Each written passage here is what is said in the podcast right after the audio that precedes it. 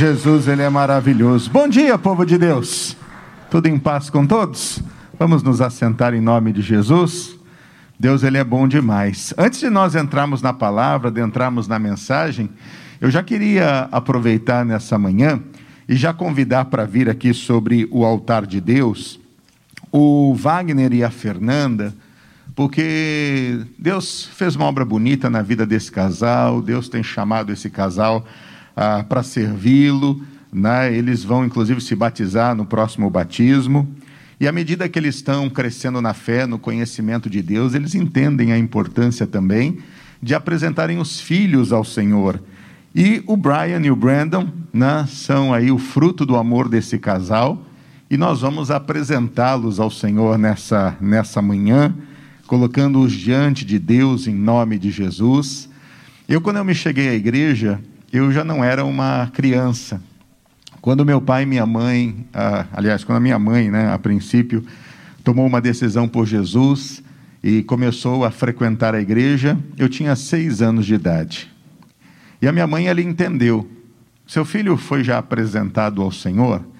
Ela, dentro da religião na qual ela tinha, dos princípios na qual ela seguia, né, ela havia me batizado quando criança, mas entendeu que o batismo é único mas o batismo se dá quando você tem uma certa consciência daquilo que você está fazendo.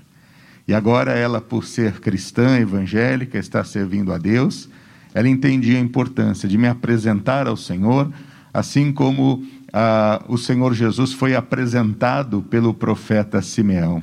E é esse o entendimento que Deus tem dado ao Wagner e à Fernanda, da importância de que agora estão tomando uma decisão de seguir a Cristo que precisam também apresentar os seus filhos ao Senhor, para que eles cresçam também no temor do Senhor, e vai chegar o um momento, tanto que o Brian como o Brandon, eles vão, em nome de Jesus, tomarem aí a sua própria decisão por Jesus, e aí é o momento que também vão descer as águas e serão batizados em nome do Senhor Jesus. Amém?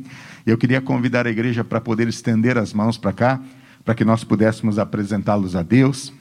Em nome de Jesus, tudo bem, Wagner? Tudo bem, Fernanda? Tudo bom, meus amigos? Firmes e fortes com Jesus? Felizes por estar na presença de Deus? Isso é bom, nós vamos apresentá-los ao Senhor. Estendam as mãos para cá em nome de Jesus. Pai querido, tu és maravilhoso, tu és o Senhor das nossas vidas, e nós, meu Deus, te adoramos pelo teu grande e maravilhoso amor. Meu Deus, Primeiro eu quero apresentar a Ti a vida dos pais, quero apresentar a Ti a vida do Wagner e da Fernanda.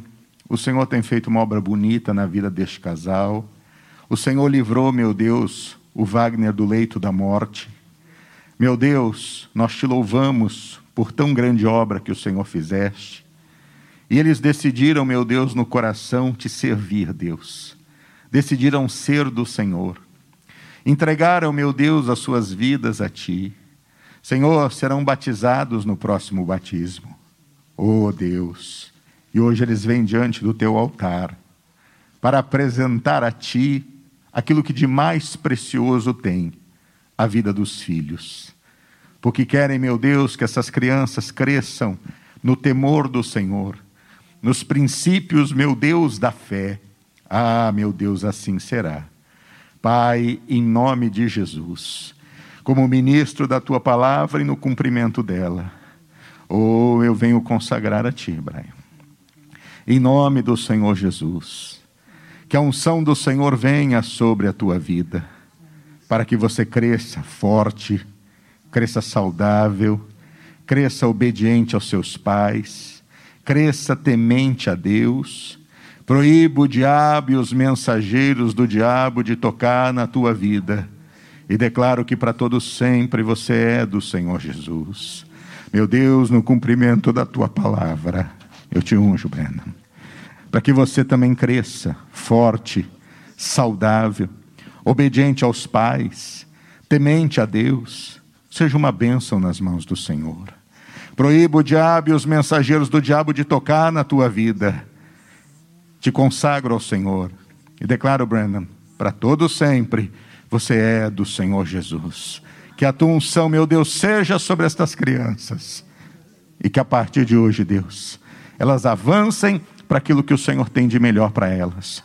Nós os consagramos como igreja e o abençoamos e o fazemos em nome de Jesus. E os que creem digam graças a Deus, a Deus o nosso louvor, louvado seja Deus. Vamos aplaudir Jesus. Deus abençoe, Deus abençoe, Deus abençoe vocês, viu? Em nome de Jesus. Amém, meus irmãos? Glória a Deus, que coisa maravilhosa, né? Agora eu vou tirar minha máscarazinha.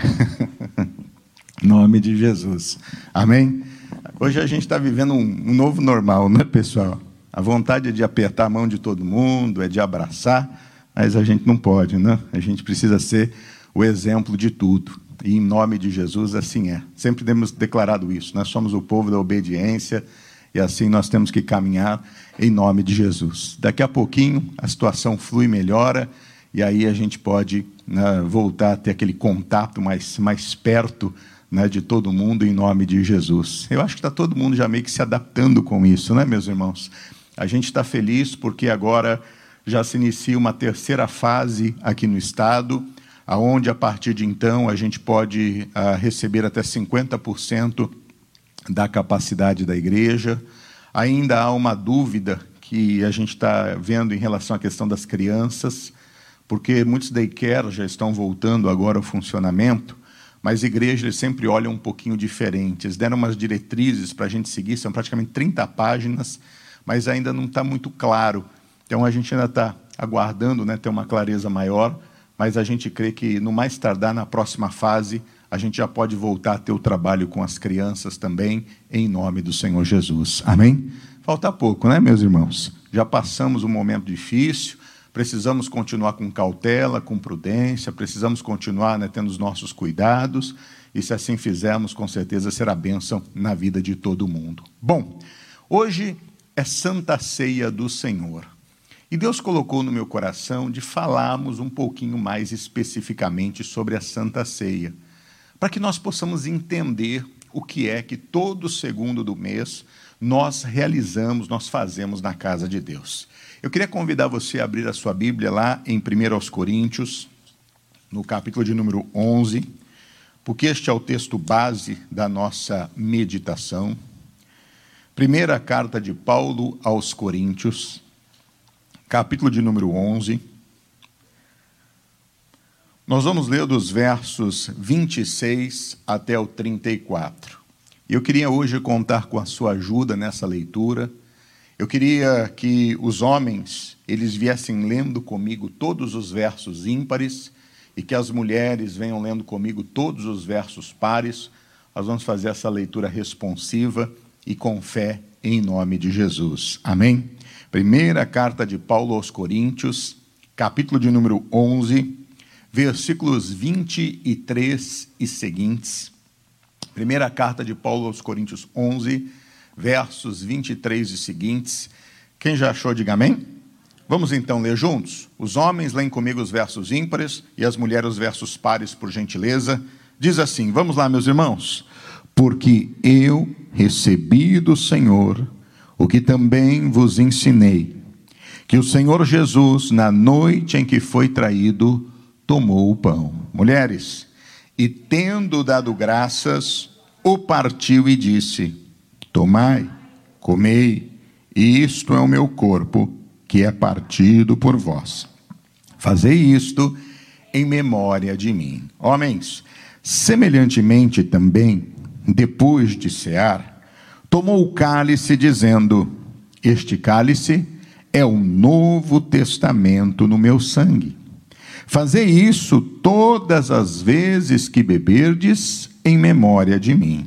Mulheres, porque todas as vezes que comerdes este pão e beberdes este cálice, anunciais a morte do Senhor até que venha. Mulheres, Portanto, qualquer que comer este pão ou beber o cálice do Senhor indignamente, será culpado do corpo e do sangue do Senhor. Mulheres, examine-se, pois, o homem a si mesmo, e assim coma deste pão e beba deste cálice. Homens, porque o que come e bebe indignamente, come e bebe para sua própria, não discernindo o corpo do Senhor. Mulheres, Por causa disso, há entre vós muitos fracos e doentes, e muitos que dormem. Homens, porque se nós nos julgássemos a nós mesmos, não seríamos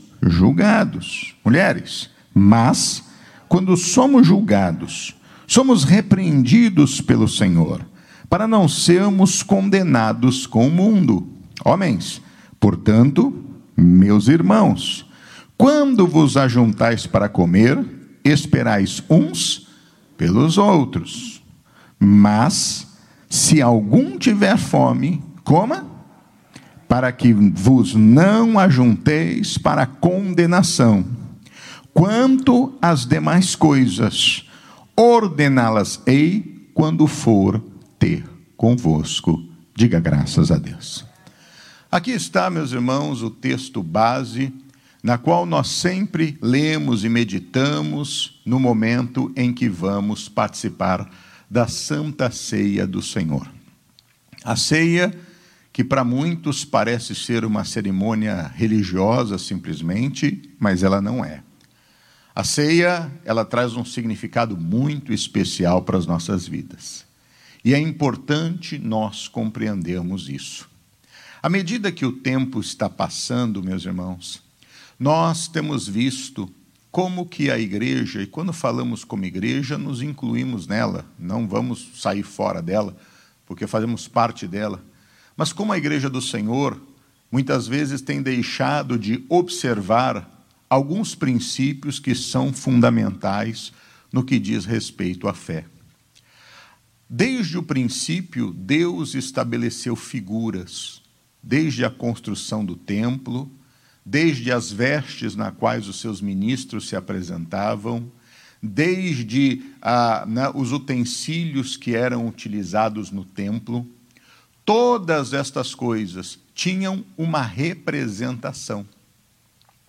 À medida que o tempo foi passando, muitas destas coisas que tinham uma representação, um significado, foram sendo vistos pelas gerações vindouras como coisas sem valor, como coisas sem utilidade, questionadas em relação a tudo isso. Você veja, por exemplo, quando Deus mandou construir a arca, a arca, ela ficava dentro do tabernáculo num lugar chamado Santo dos Santos. A arca somente era conduzida pelos levitas. A arca ninguém podia nela tocar. A arca, quando ela era levada para a batalha, representava que a presença de Deus ali estava. Chegou um momento na vida em que as pessoas acharam que ela era um amuleto e aí ela deixou de ter a importância e o valor que até então, naquele momento, tinha. Deus mandou levantar uma serpente de bronze no deserto, para que toda vez que o povo fosse picado por uma cobra, olhasse por ela. A representação era para que eles pudessem olhar para Deus e saber que Deus é mais forte do que tudo. Mas eles começaram a chamá-la de Neustã e, em meio do caminho, começaram a adorá-la. Deus, em todo o tempo, ele fala que nós não podemos sujar as nossas vestes, mas devemos andar com vestes brancas, falando sobre a pureza, sobre a santidade. Mas nós vivemos tempo em que qualquer coisa vale. O altar deixou de ser o lugar da santidade, o altar deixou de ser o lugar da representação da pureza de Deus, do amor de Deus. Nós precisamos compreender, meus irmãos, que todas estas coisas que até então eram faladas por figuras, elas têm um significado. E isso Deus, desde o princípio, estabeleceu para que a obra de Deus pudesse avançar de forma plena. No decorrer do tempo, a ceia, ela perdeu também o valor para muitas pessoas, que por não entenderem o valor e o significado dela, muitas vezes nem sabem o porquê que nós servimos o pão, servimos o cálice e o porquê dele nós tomamos. Não compreendem o porquê de tudo isso. Mas como é importante, meu irmão, nós observarmos a palavra de Deus no todo e nunca perdemos os princípios básicos da fé. Eu estou para ver ao longo dessa caminhada que tenho com Jesus E olha que ainda será muito mais longa, ainda estou no meio da minha vida. Né? Mas ao longo desses anos servindo a Deus, eu estou para ver uma pessoa, meu irmão, que desviou dos caminhos do Senhor. Eu estou para ver uma pessoa que abandonou a fé. Eu estou para ver uma pessoa que começou a questionar a palavra de Deus e essa pessoa passou um tempo, ela não tropeçou na vida ou virou motivo de escândalo, de vergonha ou de chacota. Eu estou para ver na minha vida isso, pessoal. Ninguém, quando começa a tropeçar, tropeça de uma vez. A pessoa sempre começa aos poucos, até que a queda seja estabelecida. Por isso, nós precisamos observar todas estas coisas, para que esse amor e esse primeiro amor esteja vivo dentro do nosso coração. Para que todas as coisas na qual o Senhor determina possam ter o simbolismo correto na qual Ele tem. Porque isso nos conservará e nos deixará caminhar em vitória. Ontem um missionário passou no show da fé, não sei se você teve oportunidade de ver, um vídeo do pastor John Bever. John Bever é um dos grandes escritores americanos, tem livros excepcionais na recomendamos a leitura dele. E John Bever, ele estava em uma pesquisa, e eles estavam fazendo uma pesquisa que não tinha nada a ver com leitura da Bíblia. Era uma pesquisa que tinha a ver com o comportamento das pessoas. Mas o que chamou a atenção é que nessa pesquisa que ele estava fazendo, eles acabaram sem querer descobrindo o efeito que faz a Bíblia Sagrada na vida de uma pessoa que a lê.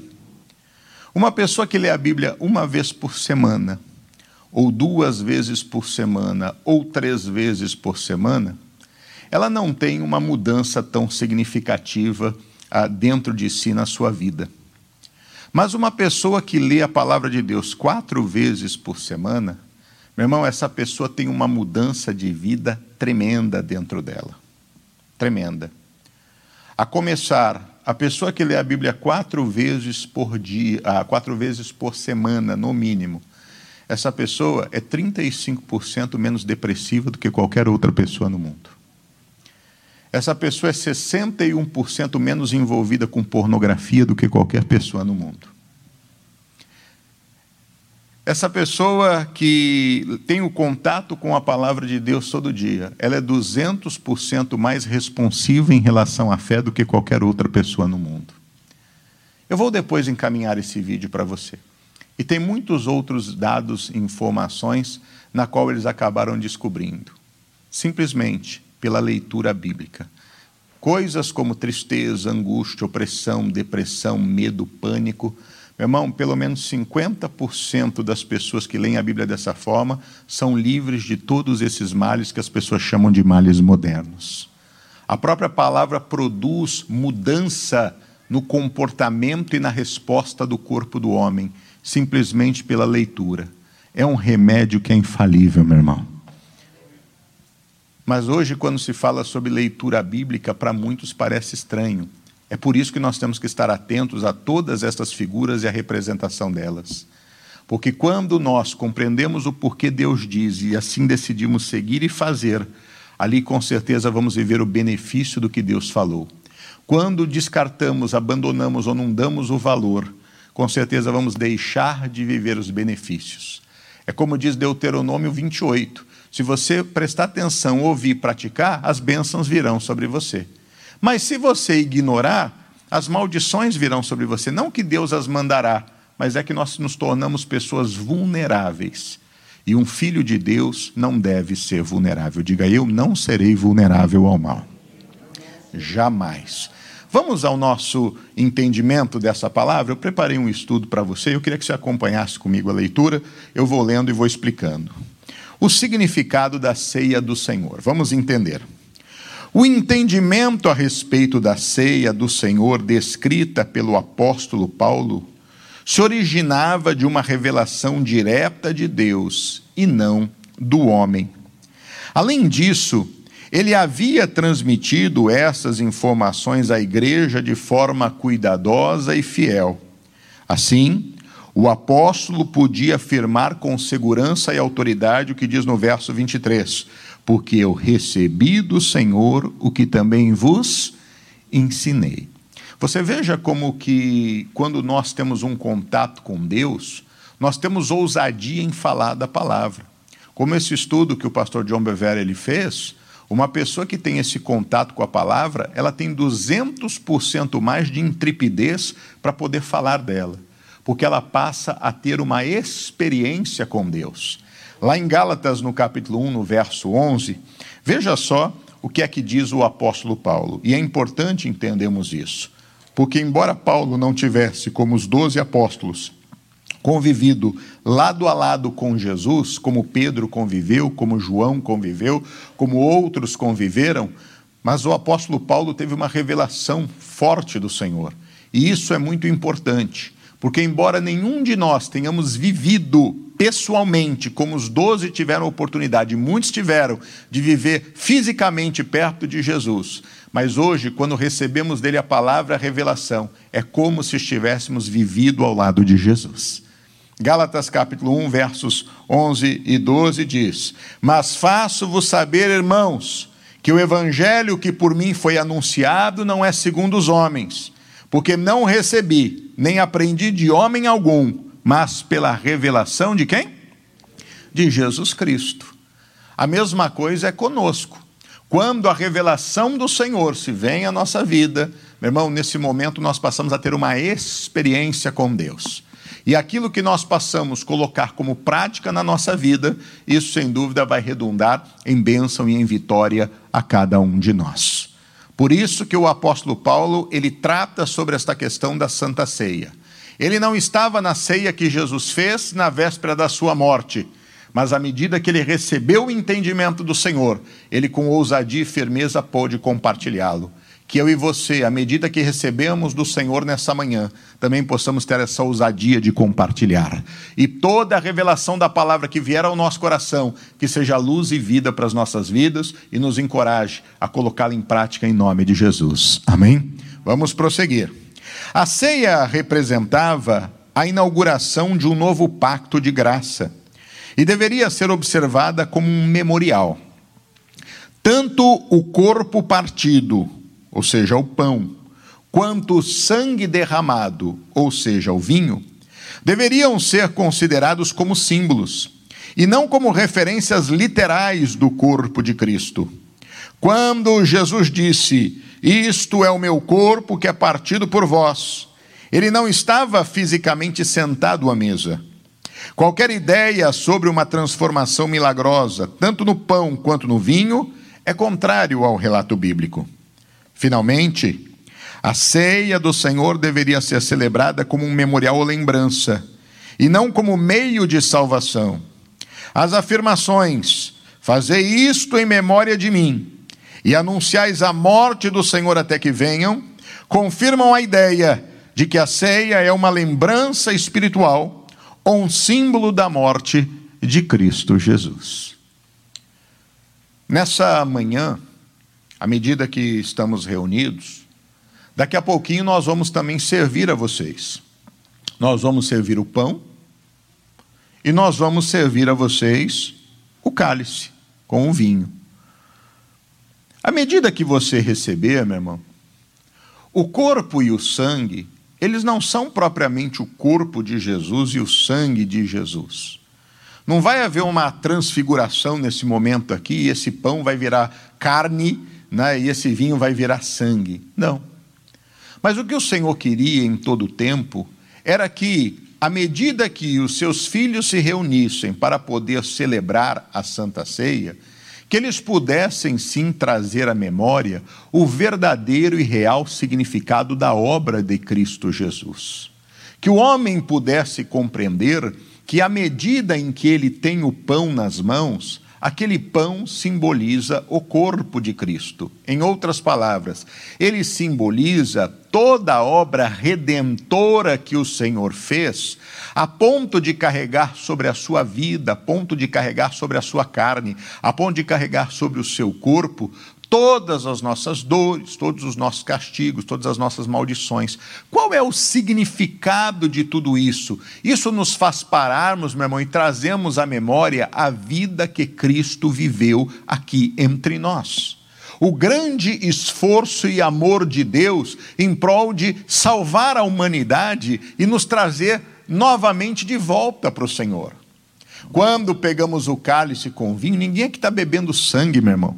Né? Nós estamos bebendo o vinho.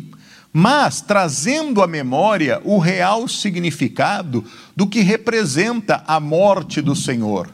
É o momento onde não a tristeza toma conta do nosso coração por causa da morte dele, mas uma alegria inunda o nosso coração por tão grande obra. Mas nos faz pensar e refletir se eu e você estamos dando o devido valor à vida cristã Estamos realmente honrando aquilo que o Senhor fez em nosso favor e estamos aproveitando esta oportunidade de vida que Deus nos deu. Sabe aquela pessoa que estava presa e foi condenada por um crime? E essa pessoa, em meio do caminho, cumpre a pena, é absolvida, e ela sai da cadeia e está dizendo assim: Ah, agora eu vou viver uma nova vida. Deus me deu uma nova chance. Ou aquela pessoa que estava entre a vida e a morte e pôde receber uma nova oportunidade do Senhor. Acabou sendo restabelecida, acabou sendo curada e diz assim: agora eu vou viver uma nova vida. Deus me deu uma nova chance. É o tempo onde a gente para e diz: eu estou honrando essa nova chance que Deus me deu? Eu estou honrando esta liberdade que Deus me deu? É o tempo onde eu paro e eu trago à memória quem eu era mas o que Deus fez na minha vida. Eu olho de onde eu nasci, eu olho de onde eu parti, e eu olho aonde Deus tem me colocado e aquilo que Deus tem mostrado adiante de, de mim. E eu trago a memória dizendo: eu estou realmente honrando o Senhor que fez tudo isso, tudo isso por mim, e a vida que eu estou vivendo continuará honrando esse Deus, ou eu estou fora do caminho? Então, o Senhor quer que em todo tempo, meu irmão, à medida que nos reunamos e estivermos com o seu corpo e com o seu sangue nas mãos, Ele quer que nós estejamos ali trazendo isso à memória. Porque à medida que nós temos essa oportunidade de acertar a nossa vida, aquela oportunidade de acertar o nosso viver, aí sem dúvida nós temos condições de avançar. Todas estas figuras, meu irmão, são representativas. Todas essas figuras, elas na verdade em si mesmo, elas não vão gerar a salvação. Mas todas essas ações, elas vão me fazer tomar uma atitude de repensar a minha vida e o meu viver, para que eu viva a salvação. É como, por exemplo, o batismo nas águas. O batismo é uma ordenança do Senhor. É uma figura representativa. Agora, se eu não for batizado, e eu acabar em algum momento ah, sendo levado para a glória, eu vou deixar de viver salvação se eu não fui batizado?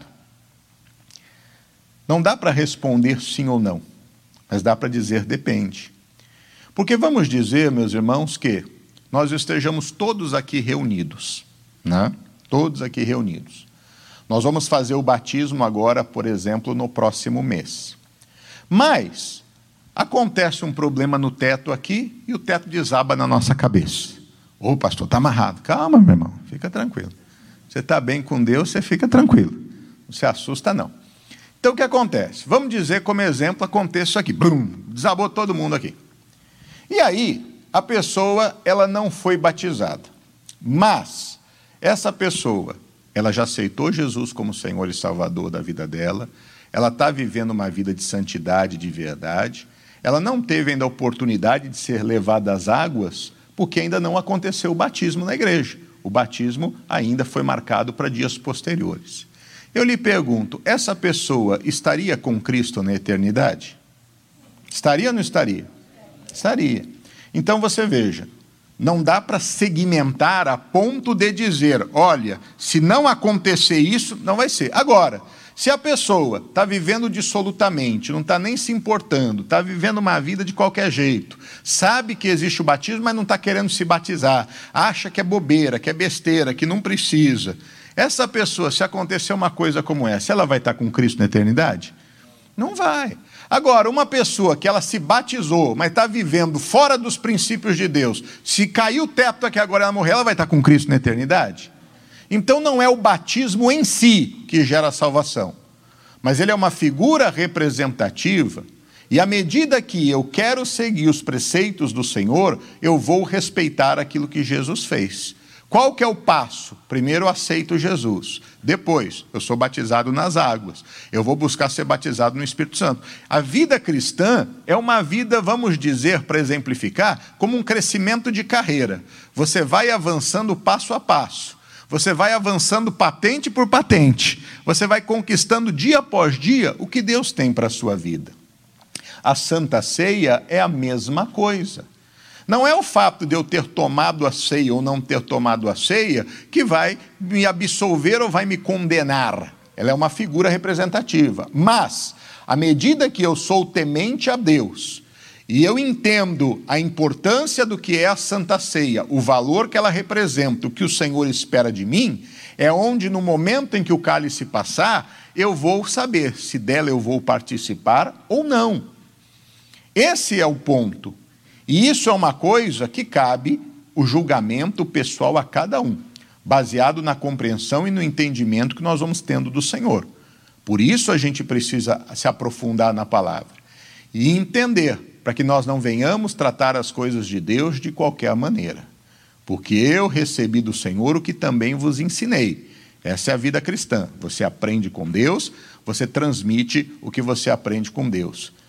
E à medida que ele transmite, ele mostra exatamente isso, trazendo a importância da obra de Cristo, do seu corpo e do seu sangue, para que nós tenhamos plena consciência de quem é o Senhor, do que ele faz e do que ele espera de cada um de nós.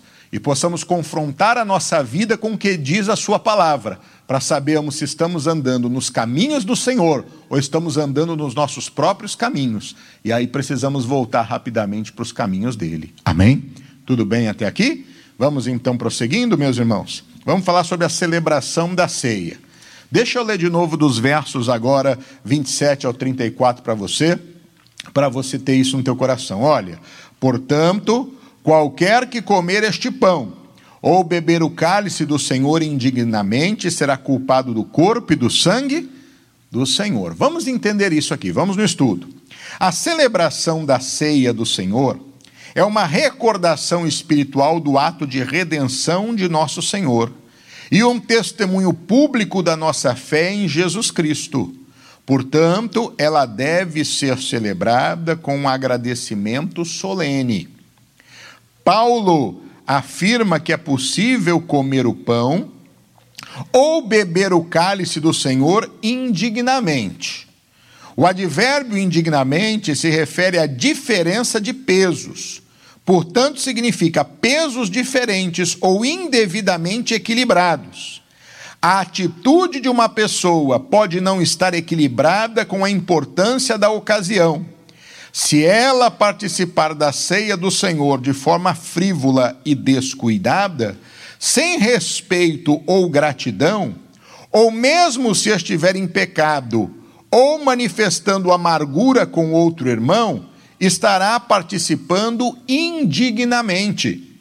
Participar indignamente é ser culpado do corpo e do sangue do Senhor. A palavra culpado é enocos, que significa ser passível do efeito penal de um ato. A palavra envolve a culpa da morte de Cristo. Ao invés de se apresentar à mesa com uma atitude imprópria ou pecadora, o cristão deve comparecer na fé e com devido comportamento em relação a tudo aquilo que é apropriado a este ritual solene. Diga graças a Deus. Então veja, hoje eu já entendo, peraí, a Santa Ceia, o Senhor quer que eu a celebre. Eu devo tomar o cálice, que representa né, o, o sangue, o Novo Testamento de Cristo, eu devo tomar do pão, mas eu devo me apresentar não de forma indigna, mas de forma digna. Estes dias atrás, eu dei uma notícia no programa de manhã, na, na nossa rádio, sobre a, uma advogada que ela quis comparecer ah, com trajes não próprios para entrar dentro de uma corte. E aí ela foi solicitada que se retirasse da corte. E ela estava indignada, querendo processar, porque era um absurdo e não sei o quê. Nos cinco anos, eu tenho certeza que ela estudou na faculdade de Direito, ela com certeza entendeu, ela deve ter aprendido, que existem lugares que você não pode ir com determinados vestimentos. Existem trajes que precisam ser usados por causa né, ah, já da observância do ritual que se dá desde a sua maneira de se vestir até mesmo na sua maneira de falar. O tempo vai passando, as novas gerações querem fazer com que isso se caia em desuso, porque isso é uma besteira. É a mesma coisa, por exemplo, eu querer subir nesse altar, meu irmão, de qualquer jeito para pregar. É a mesma coisa eu querer deixar com que cada pessoa suba nesse altar e não tenham, de repente, vestes que sejam tidos como vestes decentes. A Bíblia fala: ai daquele que fizer escandalizar não? um dos meus pequeninos. Eu não posso ser motivo de escândalo. A gente sempre fala sobre isso aos pastores mais jovens quando estão formando. Você vai colocar uma calça, coloque uma calça que precisa fazer qualquer movimento, ela não rasgue. É na hora, não tem que ficar ajustando. A gente sempre ensina isso aos pastores mais jovens, para eles entenderem que eles não podem estar chamando atenção com as suas vestimentas. Não dá para ficar usando aquela roupa grudada que hoje em dia, mas é a moda, pode ser a moda do mundo mas eu sou representante de Deus. Eu não posso chamar a atenção mais para mim do que a atenção de Deus que precisa ser chamada. É igual você pegar, e a gente sempre fala às moças que estão sobre o altar, quando forem colocar a sua saia, estejam com uma bermuda por baixo. Porque o altar tem um posicionamento mais alto do que onde as pessoas estão sentadas. Tem muita gente que é santo, mas igreja de porta aberta, meu irmão, até cachorro entra. Aí entra o pecador, o camarada que está com um problema lá na casa dele, né? está com um problema com a mulher, chega, vê a irmã bonitinha em cima do altar, com aquela roupinha mais curta. Ah, meu irmão, a besteira está feita. Ele não vai estar tá ali prestando atenção no culto, ele vai ficar ali cobiçando o irmão o tempo todo. Ela não tem que ser o motivo da cobiça, tem que estar de uma forma plena. É igual um jornalista, por exemplo. Até então, na base do jornalismo que você aprendeu, o âncora de um jornal não pode chamar mais atenção do que a notícia. Por isso que quando você vê um jornalista que segue princípios sérios que ele aprendeu, não anda muito maquiado, não anda chamativo, o cabelo está preso. Exatamente para quê? Para que ele não fique chamando atenção. Mas a gente vive uma bagunça hoje tão grande, porque hoje todo mundo quer lacrar. Então, quem tem que chamar hoje a atenção é a própria pessoa para si. No altar de Deus, ninguém vai lacrar, meu irmão. O que nós precisamos entender é que nós temos que estar com dignidade. A mesma coisa é quando nós vamos participar da ceia. Quando eu trago tudo isso à memória e eu vejo o amor que Cristo teve por mim, eu olho para a vida dele e eu vejo que a vida dele foi uma, li uma vida livre do pecado, livre do erro, livre do engano, livre da culpa, livre de qualquer coisa. E eu olho para a minha vida e a minha vida está diferente do padrão que Cristo ensinou. Por quê? Porque eu estou chateado com o irmão. Eu não consigo nem sentar perto dele, eu não olho para ele, meu coração está cheio de mágoa, de ressentimento. Eu não tenho como comer o corpo e beber o sangue com o meu coração cheio de mágoa. Porque esse Deus, que foi o meu substituto, ele levou sobre ele todas estas coisas, meu irmão, que me prendiam, que me escravizavam. É possível em Cristo Jesus viver libertação de tudo isso. Ele ensinou, ame, ele ensinou, perdoe. Ele ensinou, caminha a segunda milha se pedirem para caminhar uma. Ele ensinou, se te roubarem a, a se te tomarem a, a, a túnica, né? não tem problema, dá também as outras vestes. Né? Se te tirarem a capa, né? dá também. Não fica aí com, com, com, com receio, com medo. Ao contrário. Então isso faz com que nós possamos entender. Deus, eu não posso de qualquer jeito viver uma vida cristã. Isso não é simplesmente comer do, do pão e beber do cálice, mas é continuar vivendo uma vida onde o meu coração continua com mágoa, com rancor. Isso precisa ser trabalhado na minha vida, isso precisa ser mudado na minha vida. Se os meus pensamentos ainda são pensamentos mundanos, meu irmão, quantas pessoas, infelizmente, ao invés de terem um coração como terra arada, estão deixando crescer espinhos no coração? São pessoas de Deus, são pessoas que têm um temor à palavra, mas ainda os espinhos cresceram, deixaram os espinhos crescer. E aí, ao mesmo tempo que tem a palavra, o mundo e os desejos do mundo sufocam a palavra que está no nosso coração. E aí a gente já começa a achar que tudo é normal, tudo é normal, tudo é normal, tudo é normal. Aí falar palavrão é normal, aí beber um golinho é normal. Aí viver uma vida dissoluta é normal. A gente esquece que não tem que fugir da aparência do mal, que tudo é lícito, mas nem tudo nos convém fazer. A gente precisa entender que determinados ambientes, para nós que somos de Deus, não devemos estar frequentando. Nós precisamos entender que há lugares e há lugares para um servo de Deus. Não dá para ser como o mundo é. Não dá para fazer parte da turma. Mas eu vou ser rejeitado. Qual o problema? Bem-aventurado quando vos injuriarem por causa do meu nome. Bem-aventurado quando mentirem a respeito de vós por causa do meu nome. Eu não quero fazer parte da turma desse mundo. Eu quero fazer parte da turma do Senhor. Daquele, meu irmão, que se fechar os olhos aqui vai ter uma eternidade para viver. Essa turma é que eu quero fazer parte. Eu não quero seguir a turma do fundão da bagunça. Eu quero seguir a turma do Senhor. Aquela que está caminhando, meu irmão, por caminhos estreitos, por lugares tortuosos, mas está caminhando ali em segurança, com firmeza, porque o Senhor está na frente dele. Então, ele está dizendo aqui: qualquer que comer ou beber o cálice do Senhor indignamente será culpado. Por que, que Jesus foi morto? Mentiram sobre ele, inventaram calúnias sobre ele, não aceitaram as suas palavras, estavam cheios de autocríticas em relação à sua palavra. Eu estou para ver uma pessoa que é crítica à fé, meu irmão, essa pessoa está de acordo com a palavra, ela não está.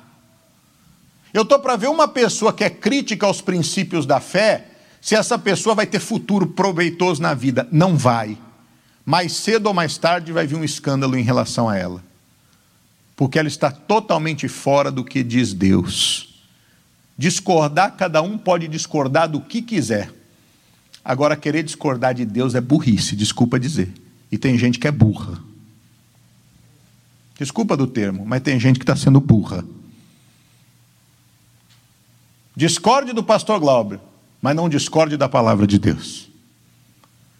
Discorde do R.R. Soares, mas não discorde da palavra de Deus. Mas muitas vezes, quando nós discordamos dos homens de Deus, nós estamos discordando da palavra. Porque o homem de Deus, o que ele ensina é a palavra. É onde às vezes a gente não entende. O filho é o que ouve e obedece. O filho é aquele que dá ouvido e segue a instrução do pai. O bastardo não faz nada disso. O bastardo questiona, reclama, acha que não tem nada a ver. Nós vamos daqui a pouco sentar na mesa e eu lhe pergunto: vamos ser filhos ou ser bastardos? Vamos concordar com Deus ou vamos continuar nos nossos achos discordando de Deus? Tem que ser com dignidade que se senta na mesa. Verso 28. Examine-se, pois, o homem a si mesmo, e assim coma deste pão e beba deste cálice. É necessário um exame espiritual. Vamos no estudo. Antes de participar deste serviço sagrado, examine-se o homem por meio de uma análise rigorosa. Essa palavra significa testar. Portanto, o cristão deverá examinar seus motivos e seus atos. Certamente ninguém poderá ganhar como um pagamento a graça e o perdão de Deus. Mas, por outro lado, um sincero exame irá indicar se a pessoa compareceu à mesa sagrada levada por motivos sinceros e uma obediência ativa ao Senhor. O ensino de Paulo é totalmente positivo. Ele não diz que alguém deva fazer um autoexame e deixar a mesa do Senhor em uma situação de desespero. Pelo contrário, ele aconselha o homem a examinar o seu coração e, em seguida, cheio de uma fé sincera, coma deste pão e beba deste cálice. Meu irmão, eu lhe digo uma coisa hoje com toda certeza: Deus quer que cada um de nós hoje participemos da Santa Ceia. E por que Ele quer? Porque à medida que nós vamos entendendo todas essas verdades, e nós nos chegamos diante de Deus agora, nós podemos fazer uma análise sincera. Deus não está aqui para condenar a ninguém, a palavra não está aqui para condenar a ninguém, e o pastor não está aqui para apontar o dedo para a vida de ninguém, meu irmão. Mas entenda que tudo isso que está sendo dito para você é para o seu bem, é para o seu crescimento, é para a sua edificação. Cada cobrança que é feita sobre a sua vida, cada puxão de orelha que muitas vezes é dado, cada repreensão que é dada, é sempre visando o melhor. E a gente tem a oportunidade de, num momento como esse, quando a gente chega diante do Senhor e a gente traz tudo isso à tona, a gente poder ver: isso aqui não está bom, hum, isso aqui está errado, hum, estou pisando na bola. Ah, eu sou um inútil mesmo, não vou mais vir para a igreja. Não, meu irmão, não é para isso mas é para que a gente veja tudo isso e diga: Deus, obrigado pelo teu amor. Eu sei que no Senhor é possível mudar. Me perdoa, me ajuda a mudar em nome de Jesus. Porque Deus quer ter comunhão com você, meu irmão. Tudo isso que a gente aprende não é para a gente se sentir pior, se sentir um lixo, se sentir um fracassado, se sentir um derrotado, se sentir um, um, um rebelde. Não, não, não. Tudo isso, meu irmão, é para que a gente entenda, Deus nos ame que é o nosso bem. E Ele quer que a gente faça essa análise para que a gente corrija o que precisa ser corrigido, porque isso é para o nosso bem. Isso é para a gente ser feliz, isso é para a gente dar o um bom exemplo, isso é para a gente continuar caminhando sem culpa, isso é para a gente poder avançar e ninguém ter nada para falar de nós. Meu irmão, fala a verdade. Quem aqui é pai? Levanta a mão para eu ver. Você fica feliz quando alguém faz um comentário ruim do seu filho? Hã? Você fica feliz? Não, aquilo mexe com se estivesse fazendo um comentário ruim a seu respeito, não é? Na hora você fala, não, peraí, não é isso. Aí você chega no seu filho e você corrige ele. Você corrige ele por quê? Porque você quer que as pessoas continuem falando mal dele? Não. Mas quando alguém chega e elogia teu filho, você fica feliz ou não fica? Você fala, oh Deus, obrigado, estou no caminho certo, não é assim? É a mesma coisa, meu irmão. Então, quando a gente para agora e a gente traz isso à memória, é porque Deus não quer que ninguém abra a boca para falar mal de você. Deus não quer que o diabo aponte o dedo para você ou fique como ficou reivindicando a vida de Jó, porque embora fosse íntegro, reto, sincero, mas tinha medo no coração, e aí o diabo por causa disso ficou reiterando ali a vida dele, ou que seja como Pedro, que o diabo fica cirindando, porque o diabo sabia desse ímpeto que havia na vida de Pedro, que às vezes deixava se esquentar, era pavio curto, e isso fazia com que Satanás quisesse cirindá-lo, mas Jesus disse: Eu roguei por ti. O que Deus quer é isso, meu irmão. Deus sabe do teu caráter, Deus sabe quem é você, Deus sabe que você é uma pessoa boa, Deus sabe que você é uma pessoa que tem futuro, Deus sabe que você é alguém que vai dar muita alegria para o Senhor, Deus sabe que você é alguém que vai ganhar muitas vidas para a glória de Deus, Deus sabe, meu irmão, que através do teu testemunho você vai impactar pessoas, Deus sabe que através do crescimento e da prosperidade que Ele está te dando, Ele vai te colocar junto com os príncipes desse mundo para você ser exemplo e testificar do nome dEle. Meu irmão, Deus não quer que a sua imagem fique suja em momento nenhum. É por isso que ele nos dá essa oportunidade da gente parar. Deixa eu pôr aqui em ordem o que precisa ser colocado em ordem. Porque eu sou representante de Deus. Quem é representante de Deus? Diga aleluia. Nós somos esse representante de Deus, meu irmão. Versículo de número 29. Diz: Porque o que come e bebe indignamente, come e bebe para sua própria condenação, não discernindo o corpo do Senhor. Por causa disso, entre vós muitos fracos e doentes e muitos que dormem. Há um perigo dessa irreverência. Vamos ao estudo. A versão ao meio da revista atualizada traz o versículo 20, eh, 29 de uma forma diferente do que lemos. Diz: Quem come e bebe sem discernir o corpo, come e bebe juízo para si. A palavra crima, que a versão revista atualizada traduz como juízo, significa condenação, como na versão revista e corrigida que nós lemos agora. Paulo não tem a intenção de afirmar que a pessoa que comparece à mesa sem a qualificação espiritual adequada será eternamente amaldiçoada. Ele quer dizer que tal ato irá trazer a condenação e a culpa.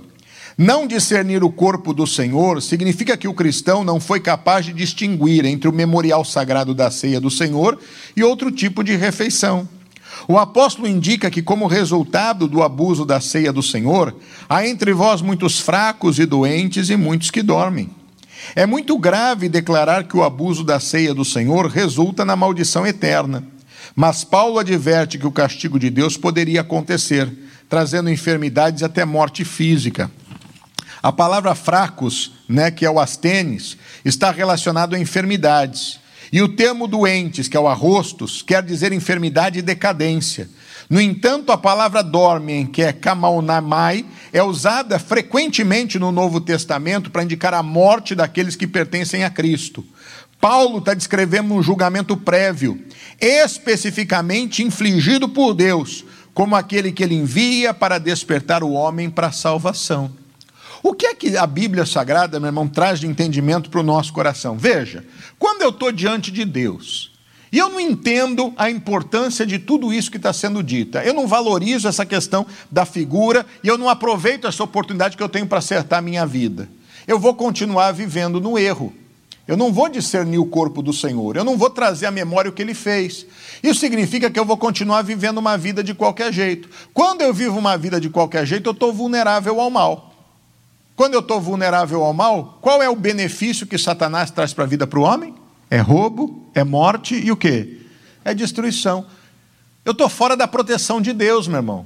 É por causa disso, porque muitos não se julgam a si mesmos, não têm essa reverência em relação às coisas de Deus, esse temor, não dão esse valor que deveriam dar às coisas espirituais, não respeitam as figuras que o Senhor institui e buscam entender o significado de cada uma delas, são pessoas que estão se tornando vulneráveis. É por isso que você vê que de vez em quando tem filho de Deus que aparece por aí, né? Ah, o fulano caiu, o fulano adulterou, o fulano mentiu, o fulano roubou, a fulana ah, foi pega fazendo isso, a fulana foi pega fazendo aquilo. E aí você acaba vendo, meu irmão, os escândalos acontecendo. Por que, que isso se manifesta? E é muito triste, porque isso, na verdade, é um péssimo testemunho para a obra de Deus. Quando alguém tropeça na vida cristã, meu irmão, isso, na verdade, mancha todo o corpo de Cristo. Então, quando isso acontece, a gente acaba vivendo essa situação difícil. E o Senhor não quer que isso aconteça. Por isso, nós temos que estar atentos. Não seja alguém que conhece da verdade, mas não vive a verdade, porque você fica vulnerável ao mal. É Deuteronômio 28 de novo. Se você ouvir fazer, as bênçãos te alcançam. Mas se você não fizer, as maldições vão te alcançar. Em algum momento, por essa vulnerabilidade ao mal, o diabo vai vir. É onde vai ter a queda, é onde vai ter a decepção, a frustração, é onde a pessoa não entende, mas eu estou buscando a Deus, como é que eu posso? Como é que pode um cristão estar tá depressivo? Como é que pode um cristão viver cheio de síndromes e transtornos? Como é que pode um pastor botar, meu irmão, uma forca no pescoço e tirar a própria vida? São coisas que parecem coerentes, mas é porque em algum momento, meu irmão, a palavra deixou de ser respeitada. Isso aconteceu com o profeta Elias. Um homem como Elias teve um momento de depressão forte na vida, mas por que ele teve? Porque em algum momento ele achou que só ele tinha de Deus, não tinha mais ninguém. Cuidado, meu irmão, não se engane com os nossos próprios sentimentos. Porque às vezes os nossos sentimentos nos levam a chegarmos num ponto onde a gente se entrega. E se nós nos entregarmos, a queda virá. Por isso é importante, meu irmão, esse tempo que o Senhor nos permite isso deve ser feito todos os dias da nossa vida, mas pelo menos uma vez por mês, quando nos reunimos na igreja para cear, a gente tem essa oportunidade de trazer tudo isso à tona da nossa vida e arrumar o que precisa ser arrumado. É por isso que a gente não precisa ter medo da Santa Ceia. Eu fico feliz porque eu vejo, pessoal, e aí vou falar como a nossa igreja aqui de Boston, eu fico feliz porque eu vejo que as coisas estão mudando. Durante muitos anos eu comentava isso com o missionário Soares. Eu dizia, missionário, eu não entendo. Porque no Brasil, quando a gente tem Santa Ceia, é o dia que mais tem gente na igreja. Dia que tem Santa Ceia, a gente faz um culto a mais na igreja, para as pessoas poderem participar. Eu digo, na América, quando tem Santa Ceia, é o dia que menos vem gente na igreja. E eu, eu sempre dizia, missionário, eu não consigo entender isso. Eu não consigo entender o porquê isso. Por que, que parece que as pessoas fogem da Santa Ceia? E ele muitas vezes me disse, no começo, quando eu comecei a pregar, ele me contava a história. Era assim, inclusive, com o batismo. Mas à medida que as pessoas vão entendendo, vão aprendendo, elas vão deixando de carregar sobre si aquela culpa. E eu sei que muitos imigrantes têm sobre si, meu irmão, um peso de uma culpa pelo fato de estarem aqui, pelo fato de não terem o seu documento. Tem muita gente que sente isso no coração e isso pesa. Não deixe isso abalar a tua vida e a tua fé, meu irmão. Não deixe isso impedir você de tomar uma atitude e fazer aquilo que é certo diante de Deus. Não deixe o diabo querer ficar trazendo esse tipo de acusação para a tua vida e para o teu coração, meu irmão. Vença isso em nome do Senhor Jesus.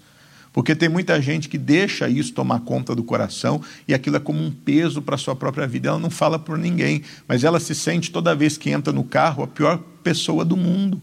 Ela se sente como se fosse um bandido, ela se sente como um criminoso. Tem gente que passa por esses conflitos internos muito grande, e isso precisa em Deus ser vencido, para que você não deixe esse peso impedir você de ser uma bênção nas mãos do Senhor.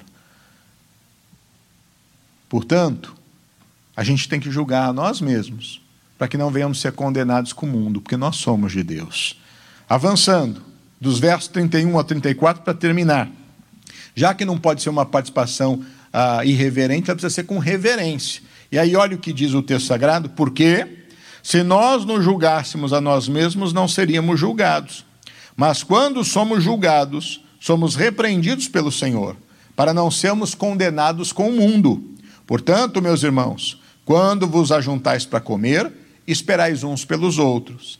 Mas se alguém tiver fome, come em casa, para que não vos ajunteis para condenação. Quanto às demais coisas, ordená-las-ei quando for ter convosco. Vamos ao estudo para terminarmos e participarmos da ceia. A maneira de evitar o castigo de Deus é nos julgarmos a nós mesmos, de modo voluntário e sincero. Mas quando Deus envia seu julgamento para o cristão, este é repreendido pelo Senhor. Nesses casos, os castigos de Deus não são severos, mas símbolos do seu amor. Eles são enviados para nos livrar dos caminhos do pecado e para não participarmos da condenação no mundo. A maneira adequada de observar o sacramento é esperar uns pelos outros. Os membros devem esperar até que todos estejam reunidos e depois, com afeição fraterna e respeito, conduzir a festa do amor. A determinação final do verso 34 é novamente uma advertência para não considerar a ceia do Senhor uma refeição comum. Se o homem estiver com fome, come em casa. A finalidade da ceia é lembrar aos cristãos a obra redentora de Cristo e despertar na igreja um espírito de unidade e amor. Alguns outros pontos relativos a esse assunto ainda exigem alguma atenção Sobre eles, Paulo fala no verso 34: quanto às demais coisas, ordená-las-ei quando for ter convosco. Esses problemas estavam afetando seriamente a vida da igreja e podiam ser adiados para outra ocasião. Quais eram as demais preocupações que Paulo tinha em mente? Talvez ele quisesse separar completamente a ideia da festa do amor da celebração da ceia do Senhor. Sabemos que por volta de 150 depois de Cristo, o costume de fazer uma refeição junto com a ceia do Senhor havia sido abandonado. Ou seja, mais uma vez, o apóstolo termina trazendo a importância do simbolismo que é a Santa Ceia do Senhor. Para que nós possamos entender que uma coisa é uma coisa e outra coisa é outra coisa. Os cristãos, eles tinham por hábito também no passado, à medida que se reuniam, eles tinham ter as suas festas. Você veja que quando Jesus foi celebrar a ceia, era um momento de festa era um período de Páscoa. Ou seja, eles teriam um tempo de confraternização. Mas Jesus, ele fez a separação. O momento da ceia é uma coisa, o momento de confraternizações são diferentes. Nós precisamos saber discernir todas as coisas. E que, em nome de Jesus, tendo esse discernimento, a gente possa avançar. Eu quero convidar você para se colocar de pé. Eu quero convidar você que está na sua casa, que preparou-se na ceia, que não pôde hoje por algum motivo estar na igreja, mas você é de Deus, e você sabendo da ceia já preparou os elementos da ceia, para que você possa, em nome de Jesus, se unir conosco.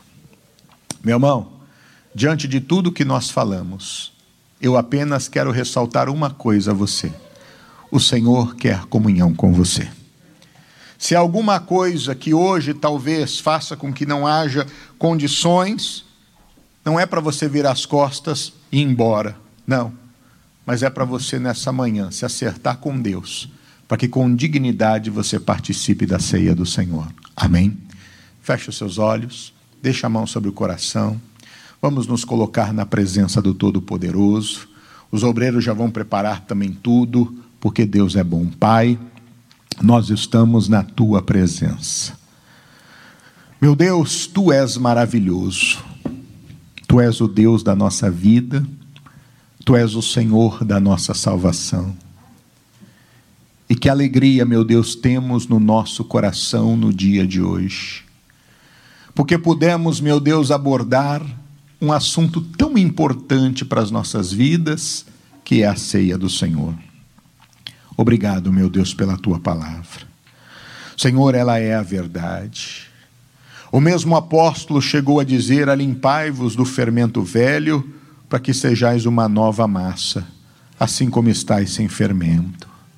Meu Deus, em nome de Jesus, o que nós te pedimos, ó bondoso Deus, nesta manhã, é que o Senhor possa, meu Deus, trabalhar na nossa vida, para que não venhamos ser pessoas, meu Deus, que estão na igreja, que te servem, mas que têm pensamentos, comportamentos e atitudes de quem ainda está no mundo. Mas que nós possamos, meu Deus, em nome de Jesus, estar na tua casa com o coração aberto, porque hoje nós entendemos que hoje não é o dia de separar aquele que é santo e aquele que é profano, aquele que é o justo e o correto e aquele que é o injusto, simplesmente, meu Deus, por estar com os elementos nas mãos. Mas hoje é uma oportunidade linda que o Senhor dá de todos os teus filhos, de poderem, meu Deus, acertarem a vida contigo, para que possam participar da comunhão. O Senhor quer comunhão com todos nós. Mas hoje nós entendemos, meu Deus, que tudo é com ordem, com decência, tudo é com reverência. Por isso, meu Deus, obrigado, porque a tua palavra mexe conosco. Como poderemos, meu Deus, nos sentar à mesa se há algo na nossa vida, meu Deus, que não é de acordo com o Senhor? Mas também entendemos por que continuar longe do Senhor se o Senhor é um Deus amoroso, perdoador.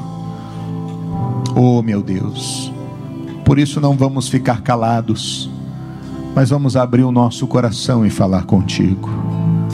Não vamos esconder nada, Deus. Falamos que não temos pecado, mentirosos somos, e fazemos maldição em nós. Mas quando confessamos e deixamos, encontramos a misericórdia. Tenha o seu momento com Deus, meu irmão.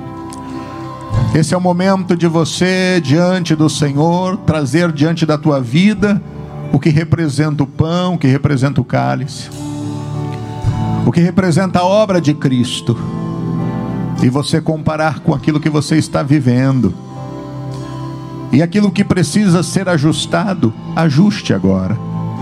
Esse é um momento pessoal, é você e Deus. Graças eu te dou. Fale. Ore. Ore, homem de Deus. Ore, mulher de Deus.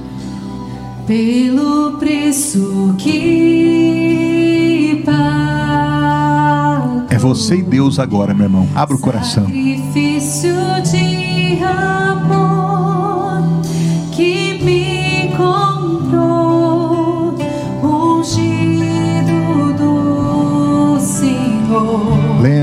Deus te ama. Deus quer comunhão com você.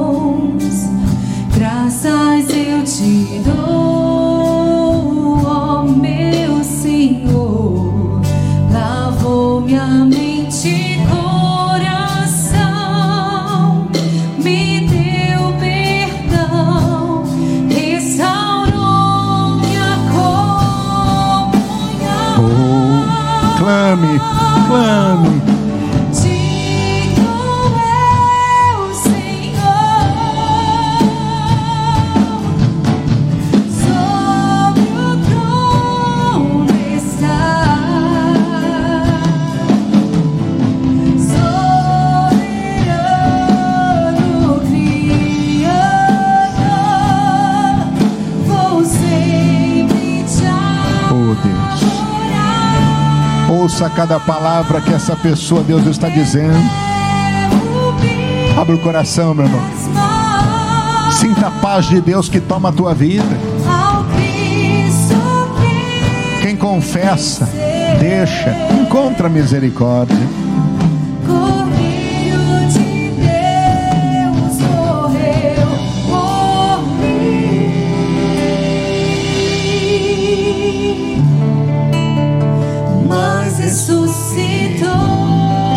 Santo Deus, muito obrigado. Pai, como pastor desse rebanho que o Senhor tem confiado, eu te peço, Senhor, ouça cada oração feita com sinceridade, com verdade, porque é com dignidade, meu Deus, que vamos, meu Deus, se sentar à mesa e agora participar desse banquete espiritual.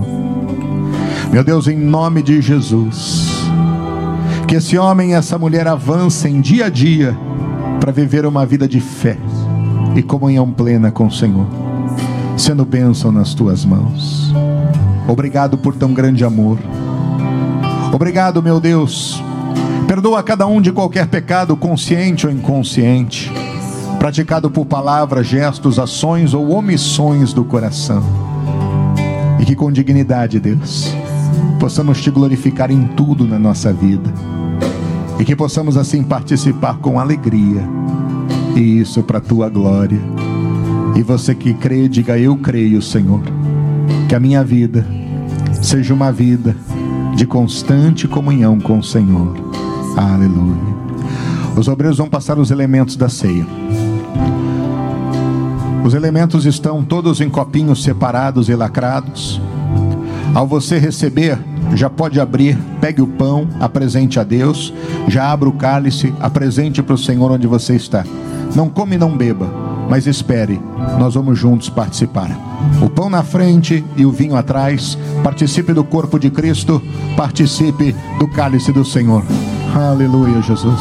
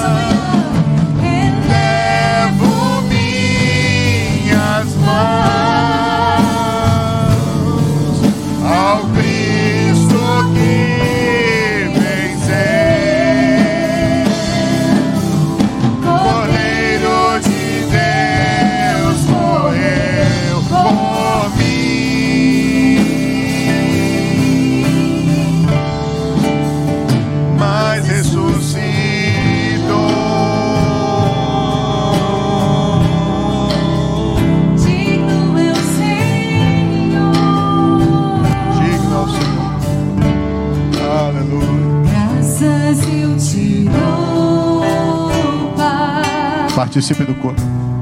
Participe do cálice.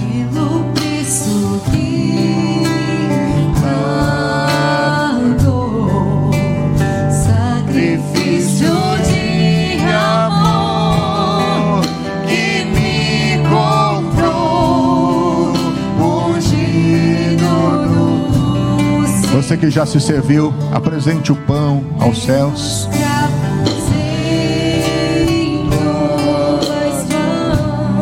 Graças te dou, meu Senhor.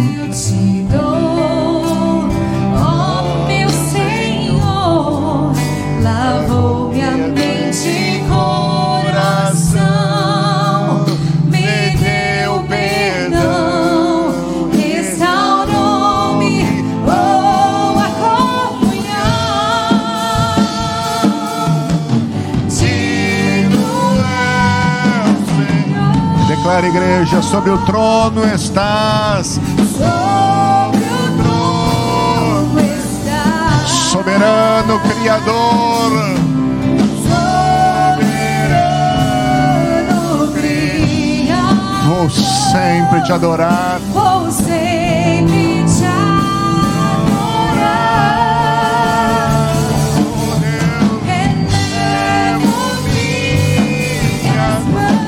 Ao Cristo que venceu. Ao Cristo que venceu, Cordeiro de Deus por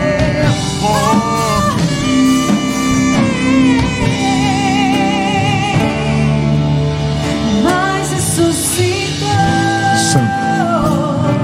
poderoso, justo, bendito. Oh, adorado seja o Senhor. Pai querido, todos, meu Deus, estavam reunidos naquele dia. Como estamos, Senhor, nesta hora? Te apresentamos o pão, Senhor. Nós entendemos o significado dele. O Senhor foi aquela cruz, sem erro, sem falha, sem pecado. Oh, meu Deus. O Senhor foi o nosso substituto, Pai. Oh, chariandre charabadoriana la sariandre andaramalamalamalamama. O Senhor, meu Deus, pagou o preço que era nosso. Aquela cruz não era tua, ela era nossa, Senhor. Como não te adorar por tão grande amor? E como não honrar nos dias de hoje aquilo, meu Deus, que o Senhor fez por nós? Porque o Senhor nos livrou do castigo, da maldição. Oh, só alguém que tem tão grande amor pode fazer isso por alguém. Pai, consagra este pão. Para que dele possamos agora, meu Deus, participar com fé. Assumindo a tua vida em nós. Diga com fé, Senhor Jesus, eu creio que o Senhor é o pão vivo que desceu dos céus, que veio a esse mundo, viveu a minha vida e morreu a minha morte. Em memória de ti eu participo, reconhecendo que tu és o meu único e suficiente Senhor e Salvador. Participe do corpo de Cristo.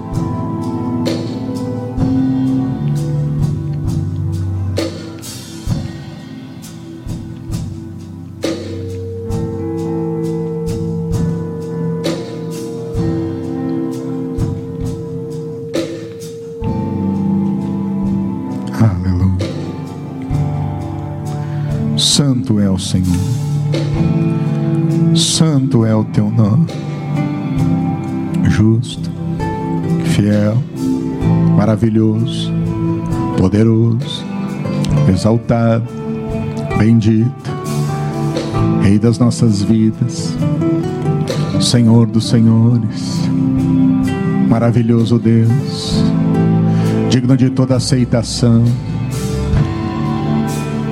Semelhantemente, depois de cear, o Senhor tomou o cálice, levante aos céus, e disse: Esse cálice é a nova aliança do meu sangue. Fazer isso todas as vezes que beberdes em memória de mim. Diga, Senhor Jesus, eu reconheço que o teu sangue verteu naquela cruz e me comprou para Deus. É o teu sangue que me lava e me purifica de todo o pecado. Eu participo e assumo em minha vida todas as bênçãos da nova aliança no cálice do Senhor. Participe com fé.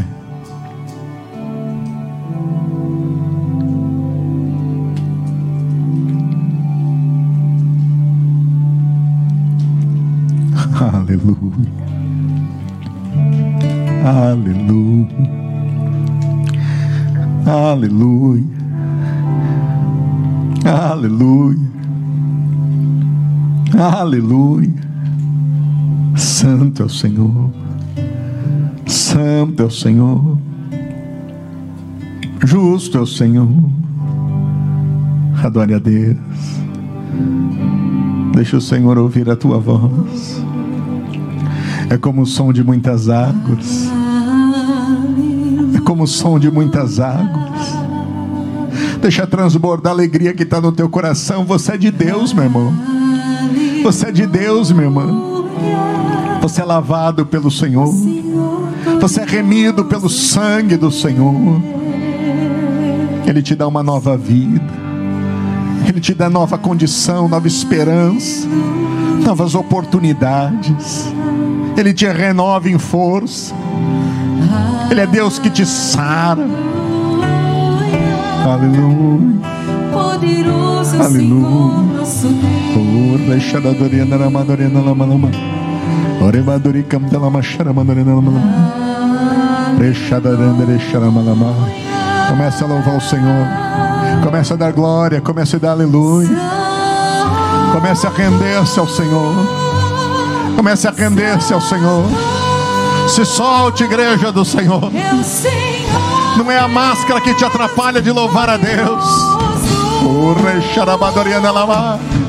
Digno de louvor. O Rexarabadoriana, saramalama. Digno de louvor. O Rexarabadoriana, rexaramalama. O Rexariana, rexaramalama. O Rexarabadoriana, lamalama. Santo, santo, santo, santo, santo,